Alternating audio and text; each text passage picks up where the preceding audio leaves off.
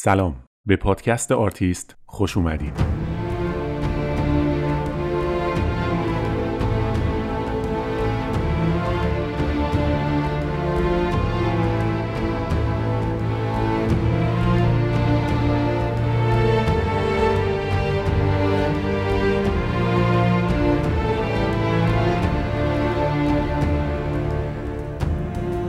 من علی مهدوی هستم و در این پادکست در هر قسمت داستان زندگی یکی از آرتیستای مهم و مطرح تاریخ هنر جهان رو روایت می‌کنم. این یه پادکست تحلیل اثر هنری یا نقد فیلم نیست بلکه قصه زندگی افرادیه که با همه موفقیت ها و شکست ها اسمی جاودانه از خودشون ثبت کردن. تلاش کردن، شکست خوردن، ایستادن و ادامه دادن. و البته در بعضی اوقات کمی هم خوش شانس بودن. به آرتیست خوش اومدید.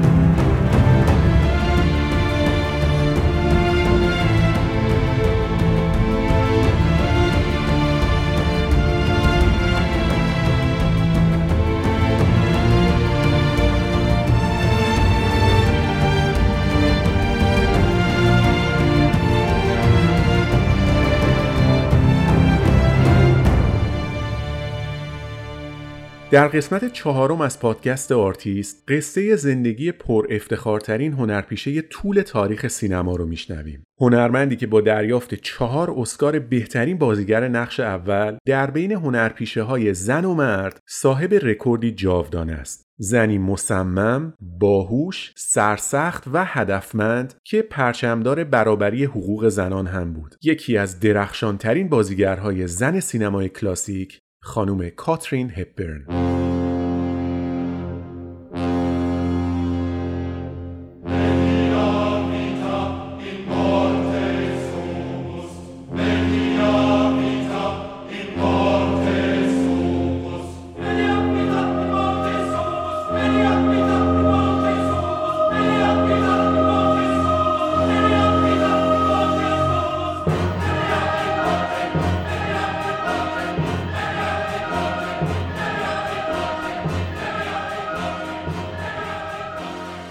کاترین هوتن هپبرن در تاریخ 12 می 1907 یا 21 اردیبهشت 1286 خورشیدی در ایالت کنتیکت آمریکا در خانواده ثروتمند تحصیل کرده و مترقی به دنیا آمد. یه برادر داشت به اسم تام که دو سال از خودش بزرگتر بود و چهار تا خواهر و برادر کوچیکتر از خودش هم داشت. پدرش دکتر توماس هبرن اورولوژیست و از پیشگامان افزایش آگاهی عمومی در مورد بیماری های مقاربتی بود. مادرش هم کاترین هوتن فعال سیاسی، فمینیست و از رهبران جنبش مبارزه برای برابری و حق رأی زنان بود. کاترین که همه دوستا و نزدیکاش کیت صداش می‌کردن از دوران کودکی همراه مامانش توی تجمعاتی که برای داشتن حق رأی زنان برگزار می‌شد شرکت می‌کرد و اعلامیه پخش می‌کرد. یعنی از همون بچگی به لطف پدر و مادر آزادی خواهش اولا در خونه رشد کرد که همه اجازه صحبت و اظهار نظر در مورد هر موضوعی رو داشتن. دومی که با توجه به فعالیت های سیاسی و اجتماعی مامانش با مفاهیم مفاهیمی مثل تصاوی حقوق، حق رأی و آزادی اراده آشنا شد. خودش میگه که واقعا خوششانس بوده که توی همچین خانواده‌ای به دنیا اومده. I was brought up in a big family and I was brought up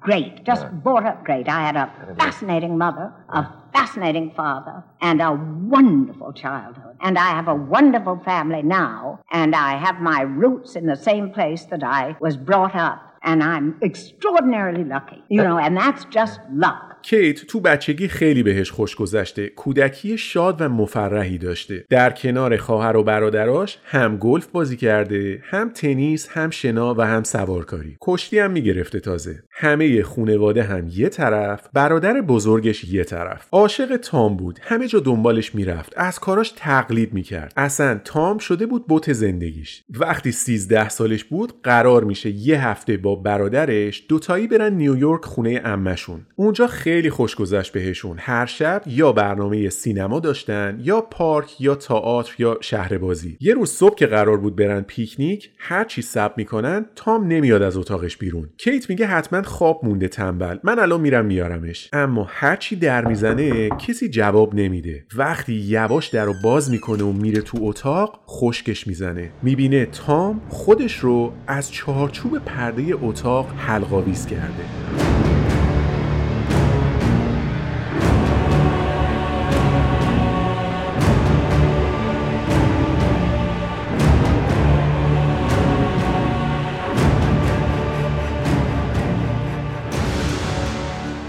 اول فکر می‌کنه تام داره باهاش شوخی می‌کنه ولی وقتی میره جلوتر متوجه تغییرات غیر عادی توی صورت داداشش میشه و می‌فهمه که موضوع خیلی جدیه In a state of numb shock, I, I cut him down and I laid him on the bed. Tom was dead. He was just plain dead. What should I do? Whom should I tell? بدو بدو میره به امش خبر میده و با سرعت هرچه تمامتر شماره تلفن مطب باباشو می‌گیره و بهش اطلاع میده که چی شده پلیس و اورژانس که میان مشخص میشه که بند کرکره دور گلوی تام گره خورده و بر اثر خفگی فوت شده. دکتر هپرن جسد پسرش رو معاینه می‌کنه و چند روز بعد در اطلاعیه‌ای که برای روزنامه ها می نویسه اعلام می‌کنه که پسرش خودکشی نکرده بلکه به احتمال قریب به یقین برای یه شعبده بازی احمقانه داشته تمرین می‌کرده که تناب دور گردنش گیر کرده و دیگه هر کاری کرده نتونسته بازش کنه.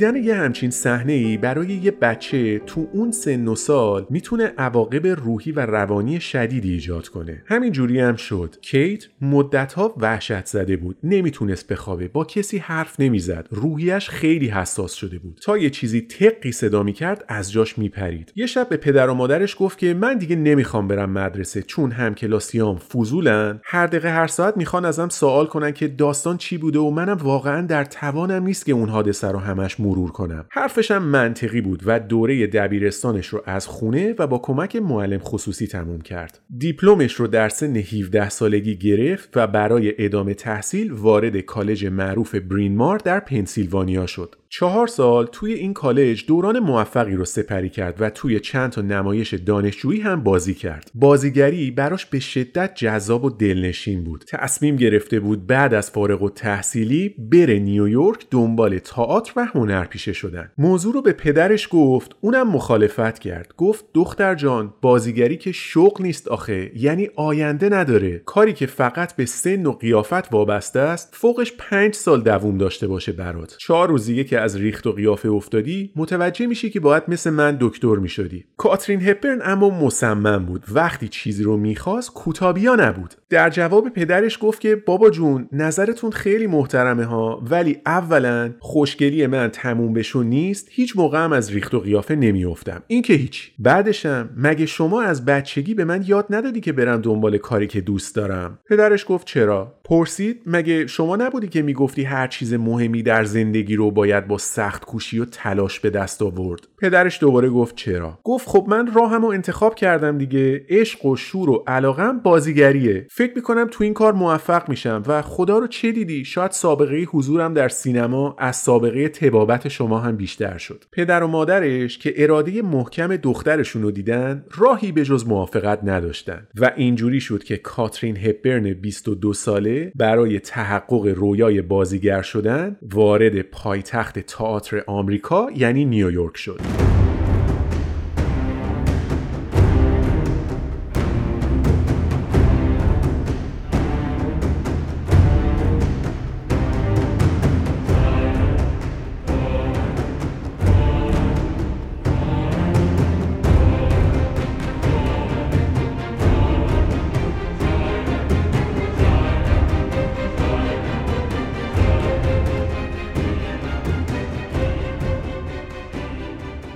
ورودش به دنیای بازیگری اصلا آسون نبود. سر هر نمایشی که می‌رفت به یه هفته نمی‌رسید که اخراجش می‌کردن. می‌گفتن صداش خوب نیست زیادی لاغره استعداد نداره. توی نمایشم که به مرحله اجرا رسید جایی که باید یواش دیالوگ می‌گفت داد می‌زد. جایی که باید بلند حرف می‌زد صداش به ردیف اولم نمی‌رسید. همون هفته اول انقدر هوش کردن که اخراج شد. تو این هاگیر واگیر با یه عکاس آشنا شد به اسم لادی که کار و زندگیشو تعطیل کرده بود کل روز فقط از کیت عکس می‌گرفت. از پورتره بگیر تا عکسای مدلینگ و نود. انقدر چسبید و ول نکرد تا آخرش این دوتا در اوایل سال 1928 با هم ازدواج کردند. یکم که از شور و حرارت اوایل ازدواج گذشت کیت یواش یواش متوجه شد که از رویاش یعنی بازیگر شدن دور شده. اصلا لادی یه جوری زیرپوستی ازش خواسته بود که به خاطر زندگیشون ترجیحاً دنبال بازیگری رو نگیره. در دورانی که ازدواج و نقش مادری به عنوان یه هدف متعالی برای زنها تعریف می‌شد کیت هپبرن برخلاف عرف غالب از همسرش جدا شد تا تمام وقت و انرژیش رو به حرفه‌ای که عاشقش بود اختصاص بده. اینقدر به خودش و هدفی که دنبالش بود ایمان داشت که از لادی خواست که از سر راهش کنار بره تا بتونه قدرتمند و مصمم به سمت قله موفقیت حرکت کنه.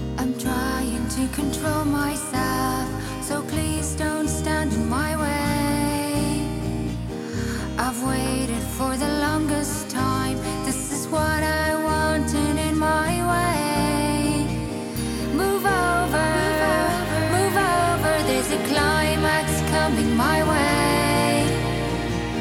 Move over, move over. There's a climax coming in my way.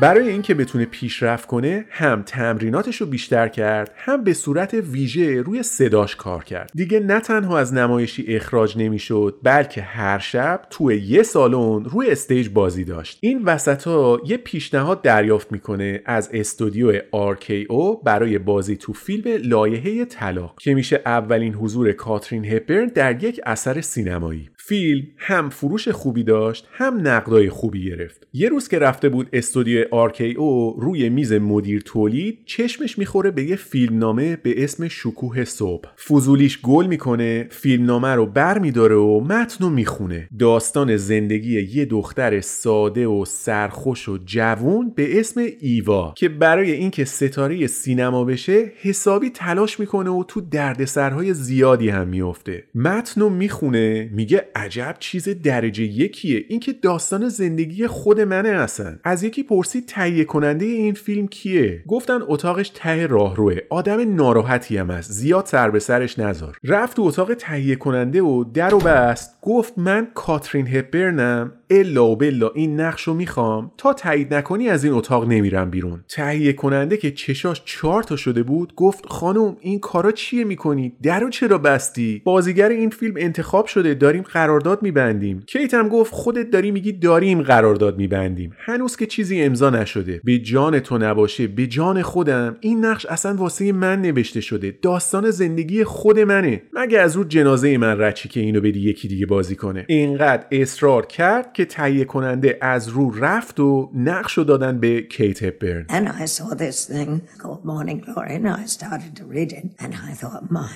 gosh, and I want to do it. And he said, that script is full. And I said, over my dead body. شکوه صبح سومین فیلم کاترین هپبرنه که تبدیل میشه به مهمترین اتفاق زندگیش تا اون موقع تمام رویاها و آرزوهاش برای تبدیل شدن به ستاره سینما با بازی تو این فیلم رنگ واقعیت می‌گیرن کیت برای بازی در نقش ایوا لاولیس برنده اسکار بهترین بازیگر نقش اول زن میشه Ladies and gentlemen, Miss Catherine Hepburn.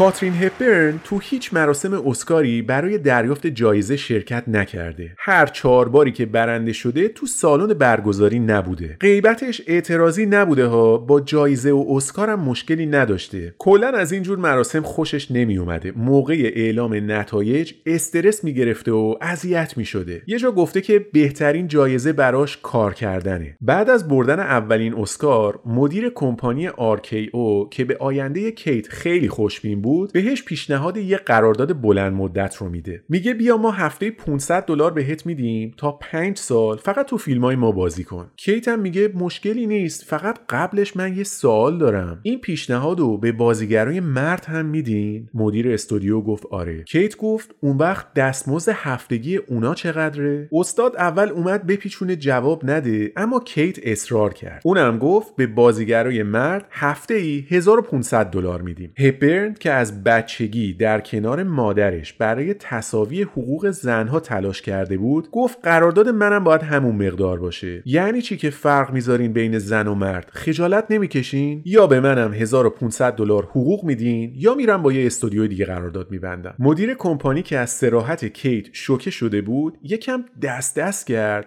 ولی تا کیت بلند شد که از اتاق بره بیرون گفت باشه نرو هرچی تو بگی اصلا این قراردادت کارت هم از فردا شروع gloomy shit. Well, a hard headed woman, a soft hearted man, been the cause of trouble ever since the world began. Oh, yeah. Oh, yeah. Ever since the world began. A hard headed woman, man, a thorn in the side of man. Oh. Uh-huh. Adam told Eve, listen here to me. Uh, don't you let me catch you messing around that apple tree. Oh, yeah. Oh, yeah. Ever since the world began.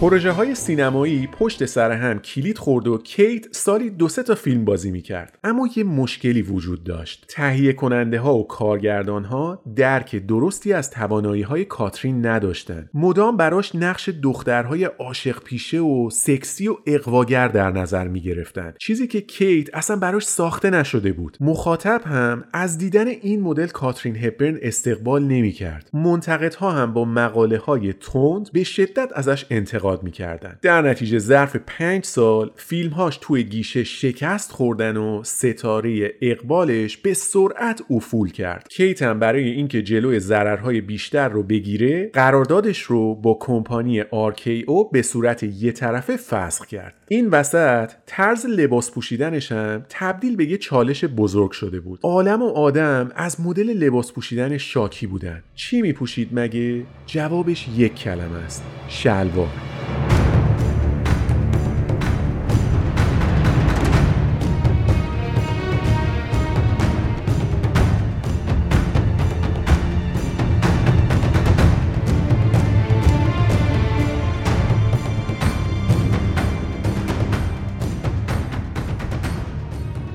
دهه سی در آمریکا عرف این بود که خانوم ها دامن بپوشن. شلوار پوشیدن مال آقایون بود و هنجار اینجور تعریف شده بود که خانوما باید کت دامن یا پیرهنای بلند بپوشن. شاید باور نکنین اما پوشیدن لباس های مردونه برای زنها جرم بود به خاطرش دستگیر می شدن وقتی زنی به جای دامن شلوار می پوشید خطوط قرمز ذهن عقب مونده خیلی رو رد می کرد حالا توی همچین جامعه ای کاترین هپبرن بحث آزادی پوشش رو مطرح کرد و قوانین تبعیض آمیز رو به چالش کشید. پای عقیدش ایستاد هر چقدرم بهش فشار آوردن کار خودشو کرد. سر این داستان اذیتش هم می‌کردن و مثلا یه بار که سر صحنه فیلم برداری بود اومدن یواشکی شلوارش رو از تو اتاقش برداشتن که بی لباس بمونه و مجبور بشه دامن پاش کنه. کیت که موضوع رو فهمید اون چیزای دیگه ای هم که تنش بود و در آورد رفت با اون وضعیت وسط استودیو گرفت نشست. بعدم با صدای بلند گفت سه تا خبر بد براتون دارم. اول اینکه تا شلوار منو برنگردونین همینجوری اینجا میشینم که تازه باید از خداتونم باشه. دومی که اونایی که این کارو کردن باید با صدای بلند بگن که غلط کردن. سومم اینکه موضوع رو به وکیلم اطلاع دادم با شکایت نامه پروپیمون داره میاد سراغتون. حالا خود دانین دو دقیقه بعد خانم کاترین هپبرن با شلوار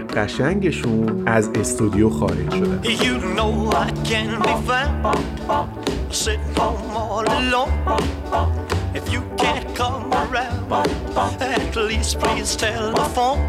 don't.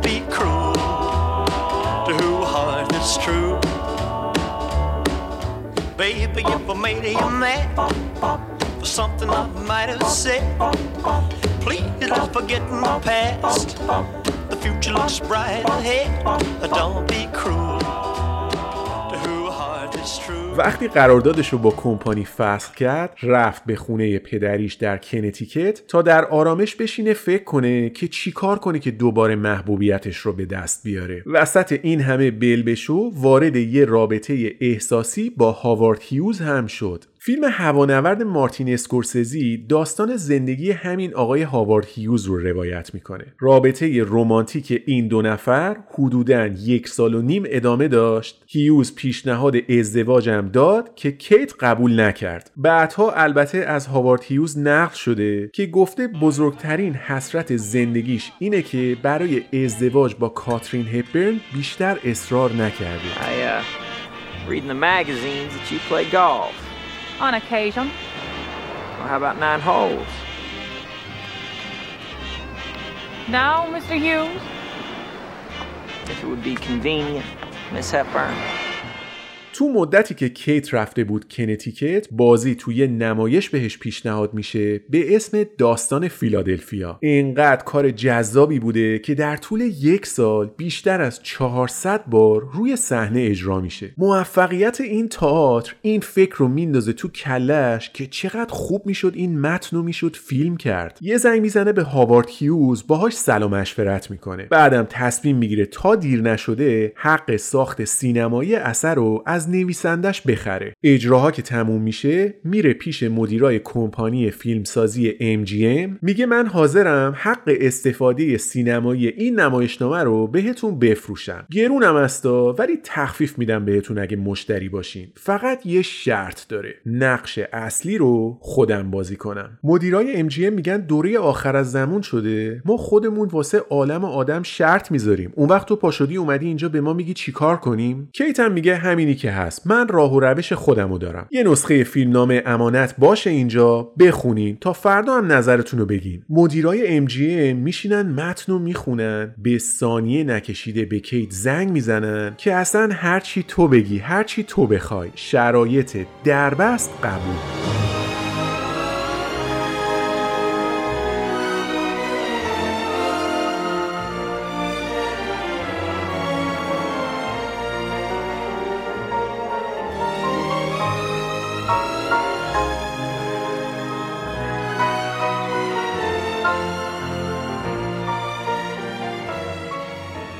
داستان فیلادلفیا یه رومانتیک کمدی محشره که هر موقع صحبت از بهترین آثار کلاسیک تاریخ سینما میشه یه قسمت از این فیلم هم توش هست. مدیرای MGM واسه اینکه مطمئن بشن فیلم فروش خوبی می‌کنه دو تا از بهترین سوپر استارای مرد اون زمان رو هم میارن کنار دست کیت آقایان جیمز استیوارت و کری گرانت. فیلم در زمستان سال 1940 اکران میشه و سه برابر هزینه تولیدش رو در گیشه میفروشه. کاترین هپبرن که در سن 33 سالگی از اشتباهات گذشتش درس گرفته بود، مجددا تبدیل میشه به ستاره بلامنازع سینمای آمریکا. از اینجا به بعد هنر، هوش و تجربه به کمکش میاد و مسیر موفقیت رو با قدرت هرچه تمامتر ادامه میده. Tracy, darling. I love you, Father. I love you too, Tracy. Never in my life have I been so full of love before.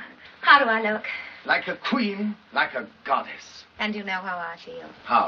Like a human, like a human being. Do you know how I feel? How?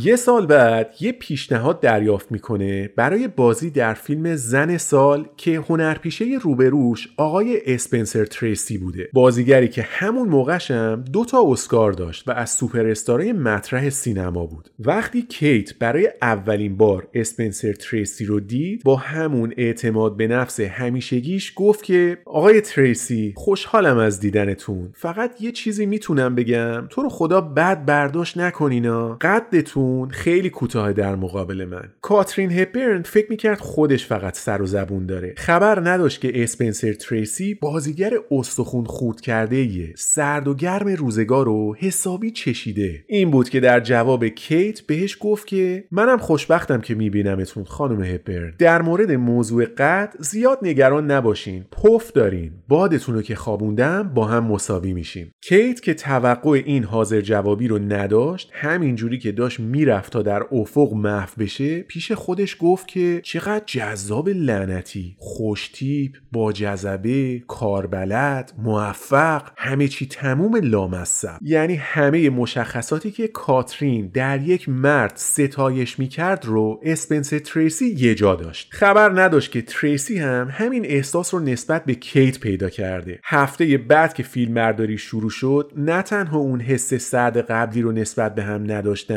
بلکه یک دل نه صد دل عاشق همدیگه شدن و یکی از جذابترین زوجهای تاریخ سینما رو ساختن این دو نفر مجموعا 9 تا فیلم بازی کردن و رابطه عاشقانهشون که زبانزد هالیوود بود بیشتر از 27 سال ادامه پیدا کرد.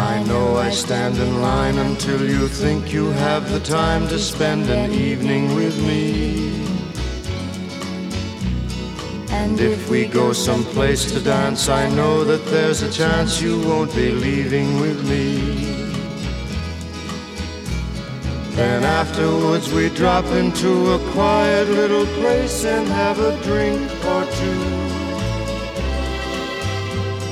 And then I go and spoil it all by saying something stupid like I love you.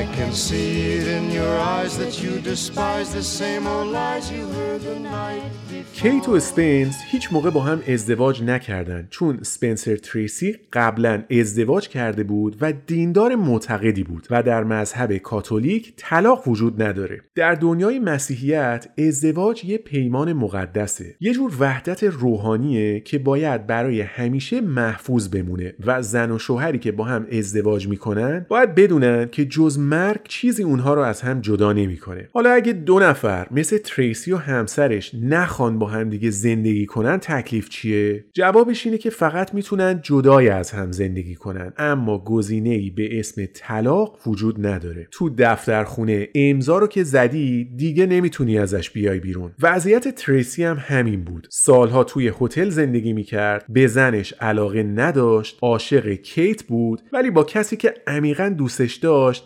نمی‌تونست ازدواج کنه. از طرف دیگه فشار کارم روش زیاد بود. همین بود که به الکل پناه برد. دائم الخمر نبود و اما مصرف الکلش واقعا زیاد بود. اینقدر که سلامتیش رو به خطر انداخته بود. بعضی شبا کیت برای اینکه مطمئن باشه حال اسپنس خوبه و مشکلی نداره تا صبح پشت در اتاقش کشیک می‌داد و مراقبش بود. یکی از بزرگان بازیگری سینما آقای جک لمون توی مصاحبه ای گفته که جادوی عشق خالصی که بین تریسی و هپبرن بود خودش رو توی فیلم هایی که بازی می‌کردن هم نشون می‌داد و مخاطب اونا رو باور می‌کرد They were both extraordinary talents. But Tracy and Hepburn had some had a kind of magic together, and again they were in love, and I think it showed. No matter what the parts were, there was a tremendous pull between the two of them that always came through on the screen. در سال 1951 کیت هپبرن بازی در فیلم ملکه آفریقایی رو قبول می‌کنه که هنرپیشه روبروش یکی از مطرح ترین بازیگرهای تاریخ سینماست آقای همفری بوگارت آقای بوگارت و همسر جذابش خانم لورن باکال تبدیل به دوستای صمیمی کیت میشن و این رفاقت تا آخر عمرشون هم ادامه پیدا می‌کنه The African Queen, starring Academy Award winner Humphrey Bogart, Mr. Allnut. I'm still right here, miss. Academy Award winner Katharine Hepburn, You all right? Simply wonderful. and directed by the legendary John Huston. One of AFI's top 100 films, The African. از بعد از اکران فیلم ملکه آفریقایی شاهد چند تا توقف توی کارنامه کیت هستیم. تا قبل از این معمولا سالی یه فیلم رو بازی می‌کرد اما از الان به بعد یه جاهایی یهو سه سال نیست. بعد میاد یه فیلم بازی می‌کنه دوباره دو سال خبری ازش نیست. دلیلش وضعیت سلامتی اسپنسر تریسی بوده. مصرف بیش از حد الکل باعث مشکلات قلبی شده بود براش و کیت مثل پرستار این دوران در کنار اسپنس بوده. مخاطبها اما عاشق دیدن این زوج روی پرده سینما بودن واسه همین تا حال اسپنس یه کمی بهتر شد پیشنهاد بازی در یه فیلم مهم رو قبول کردن. اسم فیلم هست حدس بزن چه کسی برای شام میآید؟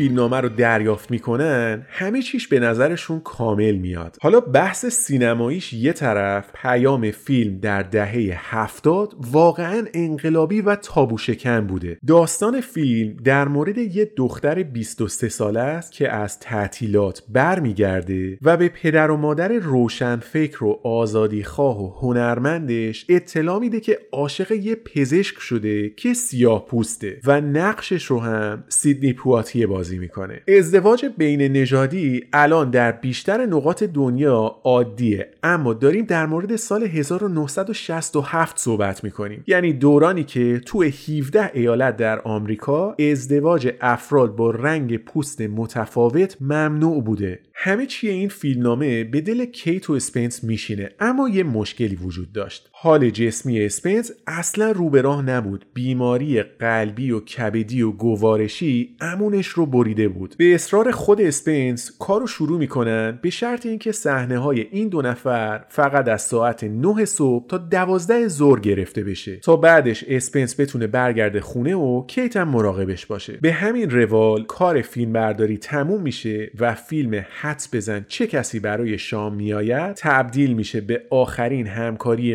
مشترک کاترین هپرن و اسپنسر تریسی. 17 روز بعد از پایان فیلم برداری ساعت 3 نصف شب 20 خرداد سال 1346 آقای اسپنسر تریسی در سن 67 سالگی بر اثر سکته قلبی فوت می‌کنه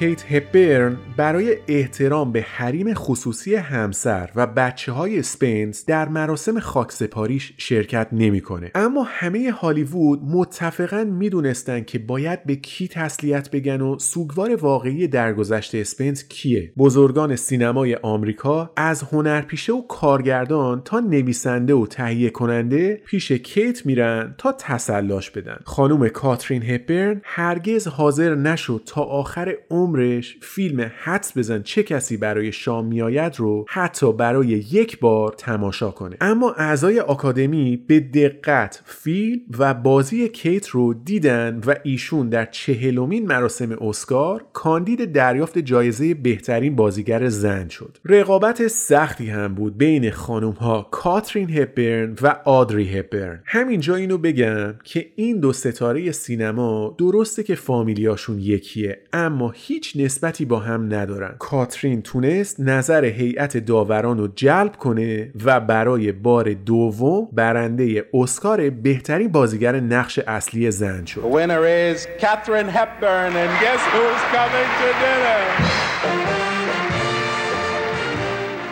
Mr. George Cooker will accept the award on behalf of Catherine Hepburn.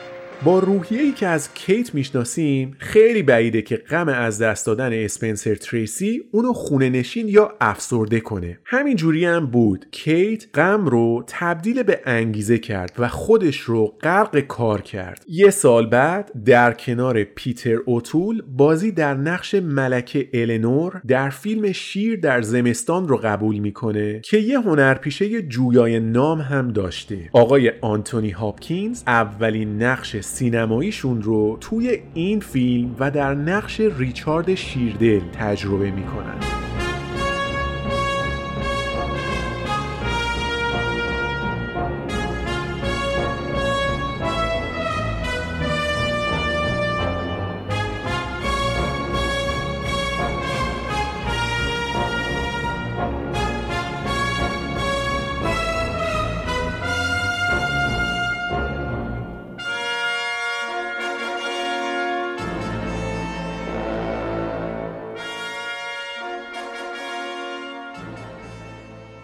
پیتر اوتول که خودش نقش هنری دوم رو بازی می‌کنه تعریف می‌کنه که وقتی فیلمنامه به دستش رسیده پیش خودش گفته که نقش النور رو فقط یه نفر می‌تونه بازی کنه اونم کاترینه. یه نسخه از فیلمنامه رو میفرسته واسه کیت اما امیدی نداشته که هپبرن قبول کنه. چند روز بعد تلفن خونه آقای اوتول زنگ می‌خوره. پشت خط خانم هپبرن میگه پیتر قبل از اینکه بمیرم انجامش بده. This script came my way, and I thought, well, there's only one person who could play Ellen, and that's Kate.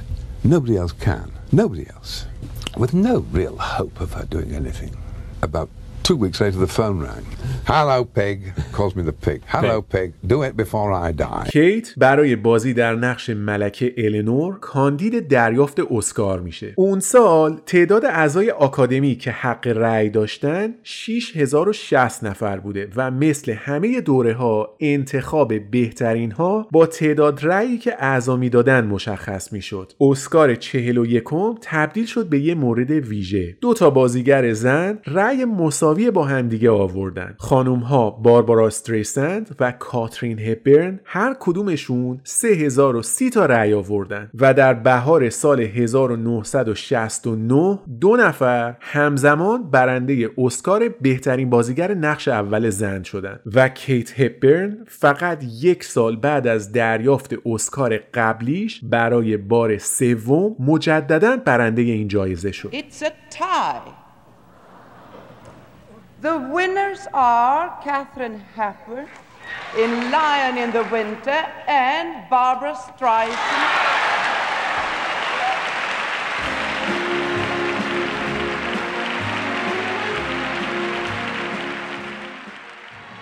سال 1359 خودمون یه دختر جوون هنرپیشه به اسم خانم جین فوندا یه نمایش می‌بینه به اسم روی برکه طلایی. اینقدر از نمایش خوشش میاد که حق ساخت سینمایی اثر رو می‌خره تا پدر خودش بتونه این نقش رو بازی کنه. پدر خانم جین فوندا بازیگر درخشان تاریخ سینما آقای هنری فوندا هستند در زمان شروع فیلمبرداری کیت 74 سالش بود و هنری فوندا 76 سالش. و این فیلم تبدیل میشه به آخرین حضور آقای فوندا در سینما. روز اول فیلم برداری کیت یه هدیه ویژه میده به هنری فوندا. کلاه اسپنسر تریسی رو کادو میده به ایشون که تو کل فیلم هم سرشون هست. داستان فیلم در مورد پیری مرگ و زیبایی زندگیه. داستان یه زوج سال خورده که با ورود یه پسر 13 ساله وسط زندگیشون به درکی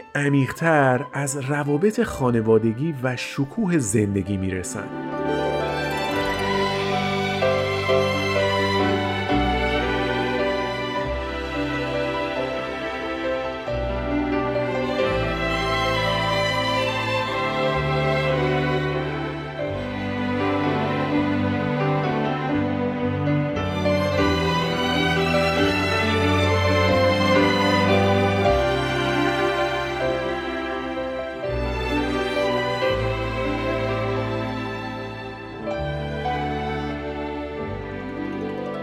خانم کیت هپبرن 74 ساله برای بازی در قسمت هایی که توی دریاچه دارن از بدل استفاده نکردن تمام اون شیرجه ها و پشتک واروها که می‌زنن رو خودشون تو اون سن و سال انجام دادن فیلم در آذر ماه سال 1360 در آمریکا اکران شد و همه منتقدها بلا استثنا از بازی هپبرن و فوندا تعریف کردند. در 54 مین مراسم اسکار جفتشون برای بازی در این فیلم اسکار بهترین بازیگر زن و مرد رو دریافت کردند. The winner is Catherine Hepburn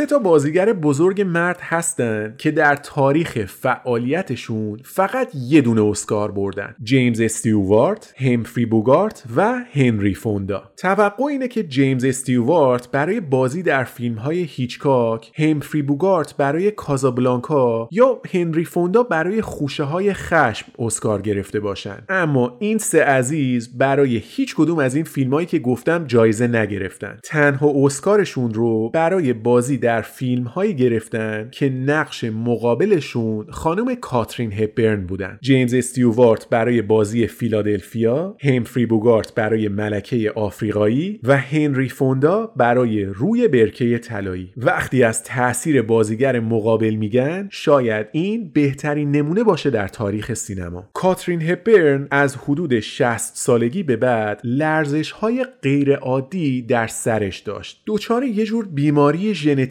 بود به اسم لرزش اساسی یه جور اختلال در ارتباط بین قسمت‌های مختلف مغز. این بیماری یه مدل رعشه است که معمولا خانم‌های 50 سال به بالا گرفتارش میشن. کیت حد فاصل سالهای 1996 تا 2006 به علت عوارض ناشی از کهولت چندین بار در بیمارستان بستری شد و در نهایت در هشتم تیر ماه سال 1382 در سن 96 سالگی بر اثر ایست قلبی چشم از جهان فرو بست.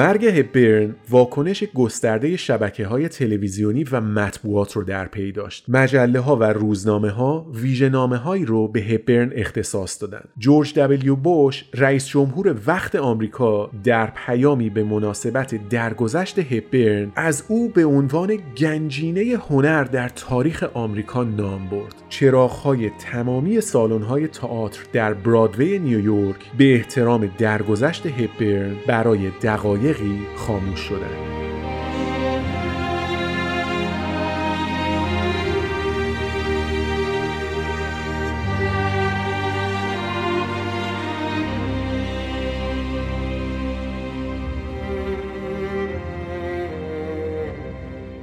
حالا که به پایان این قسمت نزدیک شدیم بیاین یه دور زندگی کاترین هپبرن رو مرور کنیم. شهرت کیت که بیشتر از 60 سال بانوی اول هالیوود بود بیشتر مدیون شخصیت مستقل و قدرتمندشه تا چهار تا اسکاری که گرفته. انیستیتو فیلم آمریکا AFI در سال 1999 هپبرن رو بزرگترین ستاره زن سینمای کلاسیک هالیوود اعلام کرد. کیت همیشه در برابر نگاه تجاری هالیوود هالیوود به زنها مقاومت کرد. استانداردهای پوشش و قوانین تبعیض آمیز رو به چالش کشید و شخصیتی سریح و جسور از خودش به نمایش گذاشت. یه جمله معروف ازش هست که میگه اگه مدام بخوای از عرف تبعیت کنی هیچ لذتی از زندگی نمی‌بری. وقتی کیت بلانشت برای بازی در نقش کاترین هپبرن در فیلم هوانورد برنده اسکار شد گفت که کارگردان فیلم مارتین اسکورسزی بهش گفته که ببین اصلا مهم نیست قیافت یا صدات شبیه هبرن هست یا نه. من فقط یه چیز ازت می‌خوام. پرده سینما رو با بازیت منفجر کن. چون این دقیقا همون کاریه که کاترین هبرن وقتی که وارد سینما شد انجام داد.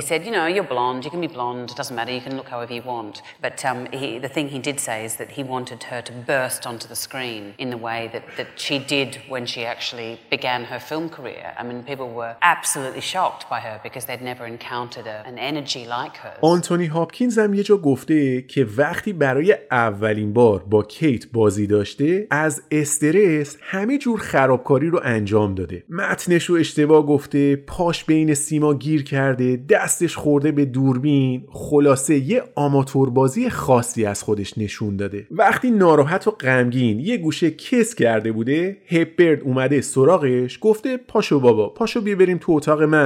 و ساعتها گفتن و خندیدن و کیت از تجربیاتش برای هاپکینز گفته She was wonderful. It was the first film I'd ever been involved in, and I didn't know uh, one end of a camera from the other. I did everything wrong. I fell over cables and I got my cloak jammed in the door. And then she proceeded to help me. So she was very helpful, and uh, no, she was wonderful. I mean, she was really wonderful. آکادمی اسکار در حرکتی مرسوم هر سال از یکی از ستاره های سینما که تازه فوت کردن قدردانی می‌کنه و با یادآوری نقش های ماندگاری که بازی کردن از دستاوردهای زندگی هنریشون تمجید می‌کنه. سال 2003 هم نوبت کاترین هپبرن بود. جولیا رابرت برای تجلیل از هپبرن روی صحنه اومد و از او به عنوان ستاره اصیل و کلاسیک که هرگز جایگزین نداره و هیچگاه فراموش نمیشه یاد کرد An original, a classic, never to be replaced, always to be remembered. Katherine Hepburn.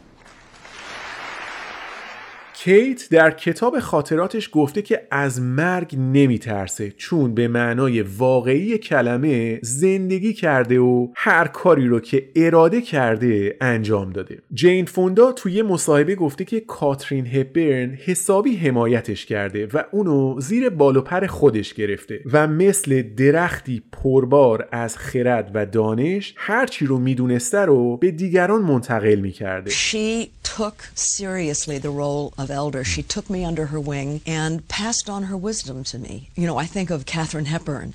She was an old arch that carried a lot of weight of wisdom, wanting to be a teacher. When you have that in you as an older person, you tend to be happier. این قسمت رو با حرفهای خانم لورن باکال همسر همفری بوگارت در مورد کاترین هپبرن تموم می‌کنم میگه من این شانس رو داشتم که کیت رو از نزدیک بشناسم و زوایای مختلف شخصیتیش رو درک کنم زنی زیبا با روحیه لطیف اراده محکم انسانی حساس متعهد و به شدت پیچیده با توانایی هایی که داشت همیشه می‌تونست متعجبتون کنه منحصر به فرد بود و بی همتا هرگز کسی مثل کاترین هپبرن نیومده و نخواهد اومد I was privileged to see her close up and to know her, to see the many sides of this beautiful, fragile, strong, sensitive, loyal, pure, very complex woman.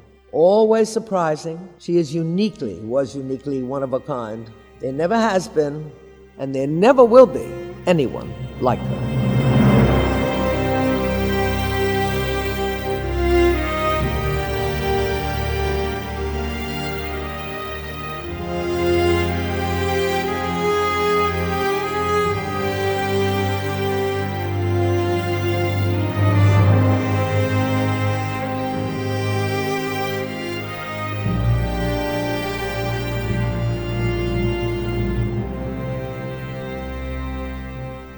ممنون که به قسمت چهارم از پادکست آرتیست گوش دارین اگر از این قسمت خوشتون اومد لطفا برای دوستاتونم بفرستید. تا قسمت بعد که خیلی هم دور نخواهد بود مراقب خودتون باشید